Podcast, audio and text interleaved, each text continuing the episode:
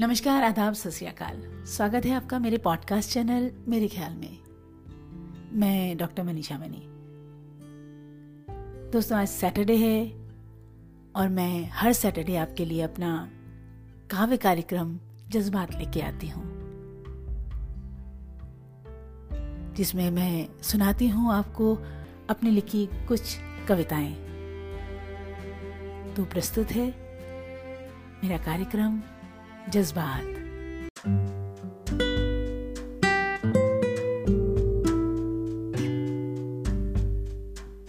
रात के सन्नाटे में गंगा किनारे बैठ, फिर वही पुराने सपने बुन रही हूँ। मोहब्बत की लहरें आती हैं और पाँव पखार के चली जाती हैं। हर लहर बस तुम्हारी छुअन का एहसास दिलाती है।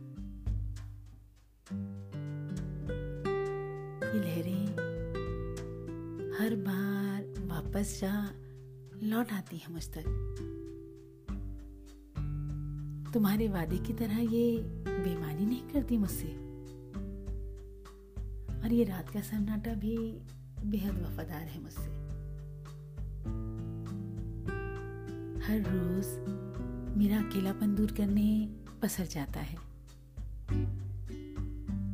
और हौले से सुनता है और पूछता है, मुझसे अक्सर यही कि ये कहाँ आ गए हम? यूँ ही साथ साथ चलते.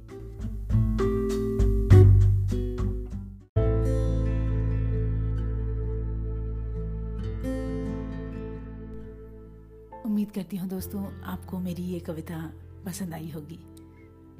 अगले हफ़्ते फिर मिलूँगी इसी वादे के साथ आपसे विदा लेती हूँ।